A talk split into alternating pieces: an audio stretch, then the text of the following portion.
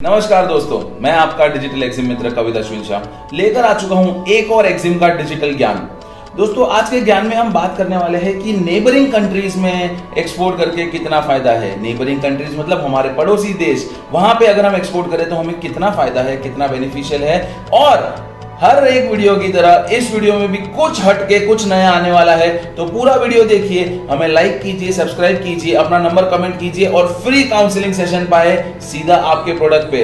क्योंकि digital EXIM लेकर आता है आप लोगों के लिए पर्सनल कंसल्टेंसी दोस्तों, भारत देश एक बहुत ही रिच कल्चर वाइज बहुत ही rich heritage wise and most importantly बहुत ही रिच रिसोर्सेज वाइज हमारा देश है। ये हमारा प्यारा भारत देश। हमारे पास बहुत सारे पड़ोसी हैं। एक तरफ़ है पाकिस्तान, एक तरफ़ है हमारा चाइना, एक तरफ़ है बांग्लादेश, एक तरफ़ है बीच में नेपाल। नीचे हम देखें तो आ जाता है श्रीलंका। थोड़ा सा ही दूर जाए तो थाईलैंड, वियतनाम, ये सभी देश आ जाते हैं। एंड साथ ही साथ अगर थोड़ा सा ज़्यादा दूर भी ना जाए तो सऊदी अरेबिया पूरा आ जाता है। एंड अफ़गानिस्तान और ईरान, इराक भी कह सकते हैं, पर ज़्यादा काम का नहीं है बट ठीक है। इंडिया का स्ट्रेटेजिक लोकेशन जियोग्राफिकल लोकेशन बहुत ही बढ़िया है एंड इसीलिए ये हमें बनाता है one of the most export potential nation वो बात अलग है कि हमारे देश का एक्सपोर्ट बहुत पीछे है as compare to rest of the world पर ये तो ऐसी बात होगी कि टैलेंट कूट कूट के भरा हुआ है, पर आलस की वजह से वो टैलेंट बाहर नहीं आ रहा है। जैसा लोगों में होता है, वैसे हमारे देश के साथ हो रहा है। इसी तरह से आज मैं जो आप लोगों से बात करने वाला हूँ, वो बात है कि नेबरिंग कंट्रीज़ यानी पड़ोसी देशों में एक्सपोर्ट करने का क्या फ़ायदा है? अब एक सिंपल सी बात समझिए। एक्सपोर्ट बिज़नेस कोई भी बिज़नेस होता है, ठीक है? मान लीजिए कि आप फर्नीचर लेने गए हो। अब फर्नीचर वाला है तो नहीं कि आपके घर के आसपास ही रहेगा, कहीं प्रॉपर थोड़ा सा दूर से या मार्केट प्लेस से लेके आओगे। तो उसमें सबसे ज़्यादा आप क्या सोचते हो डाइनिंग टेबल दिया पाँच हज़ार रुपए का डाइनिंग टेबल है। आपने बोला, ठीक है, आप बार्गेन करके चार हज़ार पाँच सौ में दे दो। उसने बोला, ठीक है, मैं दे देता हूँ, काम खत्म। अब दो इंपॉर्टेंट चीज़। कांच का टेबल टॉप है। वो ऐसे ही तो आ नहीं सकता। अच्छे से उसको पैकेजिंग करना पड़ेगा। अच्छे से उसको सेफ़ पैकेज करना पड़ेगा ताकि रास्ते में टूट ना जाए। और सेकेंड एंड मोस्ट इंपॉर्टेंट कि भैया, उसको लाने के लिए दो खर्चे और इनकर करने एक तो लेबर जो शोरूम से डाइनिंग टेबल उतारेगा और आपके घर के ऊपर डाइनिंग टेबल चढ़ाएगा। और दूसरा खर्चा कि वो शोरूम से जब उतारेगा तो उसे किसी टेंपो में या ट्रक में या किसी लोडिंग व्हीकल में ट्रांसपोर्ट करेगा। उसके बिना तो आएगा नहीं। चाहे कुछ नहीं तो लास्ट में हाथ लारी आपको लेनी पड़ेगी। या तो आप आइसर ले सकती है, कोई भी, कहीं पे भी, पर उसको ट्रांसफ़र आप अपनी कार में लाके नहीं उसको ट्रांसपोर्ट कर सकते हो। तो ये जो दो खर्चे हैं, ये दो खर्चे आपको कम कब पड़ेंगे कि मान लीजिए शोरूम से आपका घर दो ही किलोमीटर है तो हाँ ये तो ना बराबर का खर्चा हो गया। पर आप मान लो कि शोरूम से आपका घर 25 किलोमीटर है तो फिर ये खर्चा बढ़ जाएगा। उसी तरह से, उसी लॉजिक से, उसी न्याय से हम अगर दूसरे दूर के देशों में भेजते हैं तो ट्रांसपोर्टेशन कॉस्ट इंक्रीज हो जाता है। और ट्रांसपोर्टेशन कॉस्ट इंक्रीज होता है तो उसके साथ साथ दूसरे ऐसे छोटे मोटे जो वेरिएबल्स होते हैं, वो भी इंक्रीज हो जाते हैं। एंड कंपेयर टू दैट अगर हम नेबरिंग कंट्रीज़ में करते हैं तो हमारा ट्रांसपोर्टेशन कॉस्ट कंपेरेटिवली बहुत चीपर होता है। ये पहला फ़ायदा। दूसरा फ़ायदा ये है नेबरिंग कंट्रीज़ तक जाने का ट्रैवल कॉस्ट भी ओवरऑल कम होता है। यही चीज़ दूर के देशों में ट्रैवलिंग कॉस्ट ज़्यादा होता है। सिंपल एग्जांपल दो कि आपका यहाँ से चाइना की प्लेन की टिकट और आपकी यहाँ से अमेरिका की प्लेन की टिकट इसमें ज़मीन आसमान का फ़र्क है भाव में। उसी तरह से नेबरिंग कंट्रीज़ में है ना, हमेशा फ़्लाइट का फ्रीक्वेंसी ज़्यादा होता है। या ट्रांसपोर्ट कोई भी ट्रांसपोर्ट हो नेबरिंग कंट्रीज़ में हमारे पास फ़ायदा है? आपको पता है, हम इवन पाकिस्तान तक बाई रोड जा सकते हैं। हम इवन बांग्लादेश तक बाई रोड जा सकते हैं। नेपाल तो बाई रोड ही जा सकते हैं, जो सबसे ज़्यादा प्रेफरेबल है फ़्लाइट से भी जा सकते हैं, कोई मना ही नहीं है। इवन अब तो एक ऐसा रूट बना है कि थाईलैंड तक आप बाय रोड जा सकते हो। ठीक है, वो थोड़ा लंबा पड़ जाएगा बाय रोड में। कहने का मतलब है कि ये सभी चीज़ें अवेलेबल है तो ट्रांसपोर्टेशन का यानी कि आपका कॉस्ट तो कम है बट साथ ही साथ आपका विज़िट करने का कॉस्ट कम है।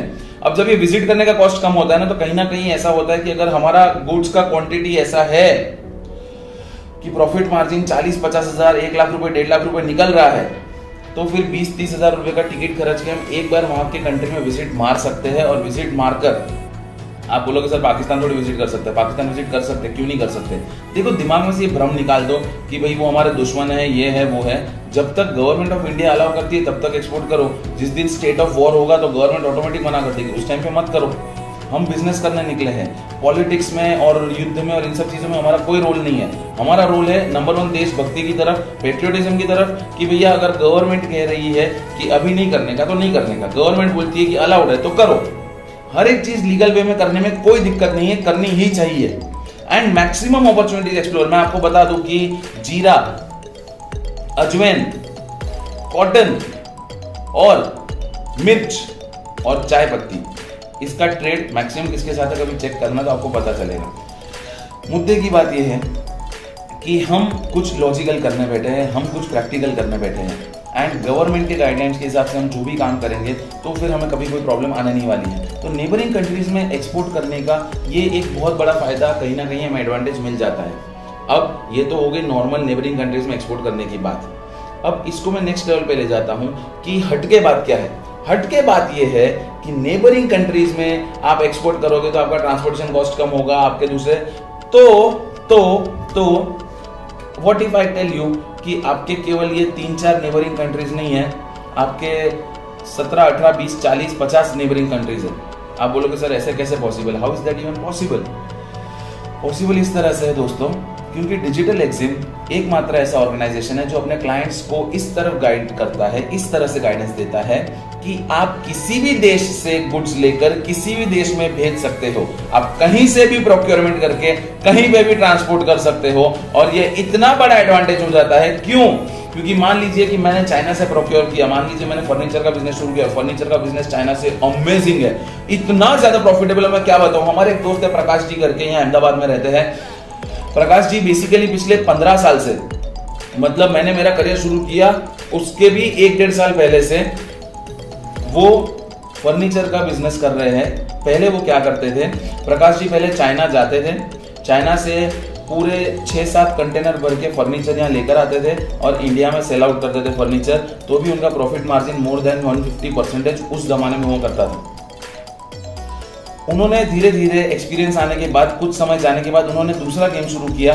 वो चाइना से फर्नीचर लेते थे और वो अफ्रीका बेचते थे। वो चाइना से फर्नीचर लेते थे और वो यूरोपियन कंट्रीज़ में बेचते थे। वो चाइना से फर्नीचर लेकर रशिया में डील करने लगे और वहाँ से कॉस्टिंग बहुत ज़्यादा कम हो जाता है। इवन बाय रोड जाने की पॉसिबिलिटी है। बहुत सारे एवेन्यूज ओपन हो जाते हैं। बहुत सारे ऑप्शन ओपन हो जाते हैं। ऐसे केसेस में मेरा आप सबसे ये कहना है कि अपने दिमाग को सीमित मत रखिए। देखो यार, एक ज़िंदगी मिली है। अब साला जाना तो सबको ही है ऊपर, पर अगर जाएँगे तो धूम मचा के तो धूम मचाने का मतलब है कि थोड़े थोड़े कैलकुलेटेड लॉजिकल रिस्क लेंगे। फालतू के बेफाम रिस्क नहीं लेंगे बट कैलकुलेटेड एंड थोड़े थोड़े रिस्क तो हम ले ही सकते हैं, क्योंकि रिस्क है तो इश्क है। ऐसा सुना है ना डायलॉग कहीं पे? तो उसी तरह से अगर हम प्रॉपर रिस्क लेते रहेंगे प्रॉपर वर्ड है प्रॉपर रिस्क का ये मतलब नहीं है कि उठा के एक करोड़ रुपए डाल दिए बिना कोई लॉजिक के। पर कैलकुलेटेड रिस्क मतलब प्रॉपर रिसर्च करके प्रॉपर प्लानिंग करके प्रॉपर एक्सपोर्ट रिलेटेड सारा प्रोडक्ट का एनालिसिस करके मार्केट का एनालिसिस करके, वहाँ के कस्टम ड्यूटीज़ का एनालिसिस करके गवर्नमेंट रेगुलेशंस का एनालिसिस करके, और ये सब कुछ स्टेप बाय स्टेप हम आपको बताते ही है। इनफैक्ट बताते क्या है? आपके पास करवाते हैं। Through personal consultancy through personal guidance जब इतना सब कुछ हम कर रहे हैं आपके लिए आपको खाली इतना करना है, एक जज्बा बनाना है, एक जुनून बनाना है कि मुझे इंटरनेशनल बिजनेसमैन बनना है, एक जज्बा बनाना है कि मैं अपने बिज़नेस को इंटरनेशनल लेकर जाऊँगा। बाकी सब चीज़ों के गाइडेंस के लिए प्रोसेस के लिए हम पे छोड़ दीजिए। हम आपसे ये बात कभी भी नहीं करेंगे और ये मैं हर बार बोलता हूँ कि फालतू बात मैं कभी नहीं करूँगा कि आपका ट्रेड मैं करवा दूँगा, आपका अनियन भिजवा दूँगा ना आपका वीट फ्लोर भिजवा दूँगा।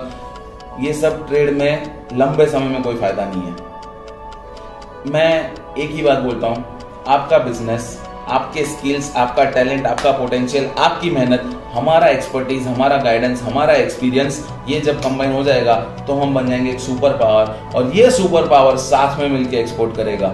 सो so, हमें प्रॉब्लम तब होती है जब कोई हमें लंबे लंबे सपने दिखाता है और हमें ये लगता है कि वो ये सपने पूरे कर पाएगा, नहीं कर पाएगा। डिजिटल एक्सिंग का एक ही है कि हम कोई सपने नहीं दिखाते हैं, हम रास्ते दिखाते हैं। वो रास्ते पे चलिए ऑटोमेटिक आपको सक्सेस मिलने वाली है। तो उसी तरह से नेबरिंग कंट्रीज़ में एक्सपोर्ट कीजिए। बहुत ज़्यादा फ़ायदेमंद है आपके लिए। और नेबरिंग कंट्रीज़ खाली अपने भारत देश की नेबरिंग कंट्रीज़ नहीं हर एक देश की नेबरिंग कंट्री में जाके एक्सपोर्ट कीजिए, क्योंकि कहीं ना कहीं कोई ना कोई प्रोडक्ट तो चालू रहता ही है। मैं आपको इसी बात पे एक दूसरा एग्जांपल देता हूँ। एक मिस्टर हरी करके है। वो मेरे परिचय में मेरे वेबिनार्स और मेरे सेमिनार्स के थ्रू ही आए थे। उन्होंने स्लोवाकिया में अपना बिज़नेस सेटअप किया। स्लोवाकिया जाके वो खुद सेटल हो गए एक्चुअली तो। अब Slovakia is the entry point the gateway to entire western Europe western Europe का पूरा एंट्री पॉइंट स्लोवाकिया है क्योंकि उसके सबसे नज़दीक पोर्ट पड़ता है। यहाँ से जाकर उन्होंने अपना पहले ऐसा बिज़नेस सेटअप किया कि वो इंडिया से इंपोर्ट करते थे, फिर धीरे धीरे चाइना से शुरू किया, फिर धीरे धीरे दूसरे देशों से भी शुरू किया। आज स्लोवाकिया और उसके आसपास की 12 कंट्रीज़ में ही is one of the most respected importer वहाँ के लिए इंपोर्टर तो इसी तरह से आपको अपना साम्राज्य सेटअप करना है। अब ज़रूर, अब हरी जी, ऐसा तो है नहीं कि भैया सत्रह अठारह कंट्री में रहते रहते थे एक ही कंट्री में है। पर हर जगह अपना ट्रेड उन्होंने एस्टेब्लिश कर रखा है। एंड उनकी भी स्टोरी मेरी स्टोरी जैसी है इनिशियली पैसे नहीं थे स्लोवा के गए थे लोन लेकर। वो भी रिलेटिव से मांगकर। पैसा लौटा दिया, वो सब तो छोड़ दो स्टोरी आज आलिशान बंगला है और एक दूसरा रिसोर्ट उन्होंने खड़ा किया है हमारे पार्टनर के साथ। और वो रिसोर्ट में, वो लोग साथ में काम करते हैं एंड पूरे वर्ल्ड में से इंपोर्ट करके पूरे वर्ल्ड में एक्सपोर्ट करते हैं। तो दोस्तों, ये जर्नी बहुत आसान है। एक्सपोर्ट करना बहुत आसान है। बस शुरू करने की देर है। शुरू करोगे तो शुरू होगा। मैं हमेशा एक बात बोलता हूँ तो फटाफट शुरू करो और कहीं पे भी अटको तो अपना नाम और नंबर कमेंट में डालो। हमारी टीम आपका कांटेक्ट करेगी। आपको और कुछ भी क्वेरी है, आपको किसी और टॉपिक के ज्ञान चाहिए तो आप अपना टॉपिक अपना नाम और अपना नंबर कमेंट में छोड़िए। हम डेफिनेटली उसके ऊपर एक वीडियो बनाएँगे और फटाफट फटाफट फटाफट आपको एक इंटरनेशनल बिजनेसमैन बनने की तरफ़ आगे बढ़ाएँगे, साथ में आगे बढ़ेंगे और इंडिया को बनाएँगे world's number one export nation and इसी तरह से हम सब का साथ, सबका विकास, ये एजेंडा लेके आगे बढ़ते हैं। नेबरिंग कंट्रीज़ से शुरू कर सकते हैं, पर नेबरिंग कंट्रीज़ की कोई लिमिटेशन नहीं रखेंगे। इस तरह से स्टार्ट करते हैं और बनते हैं इंटरनेशनल बिजनेसमैन जय हिंद।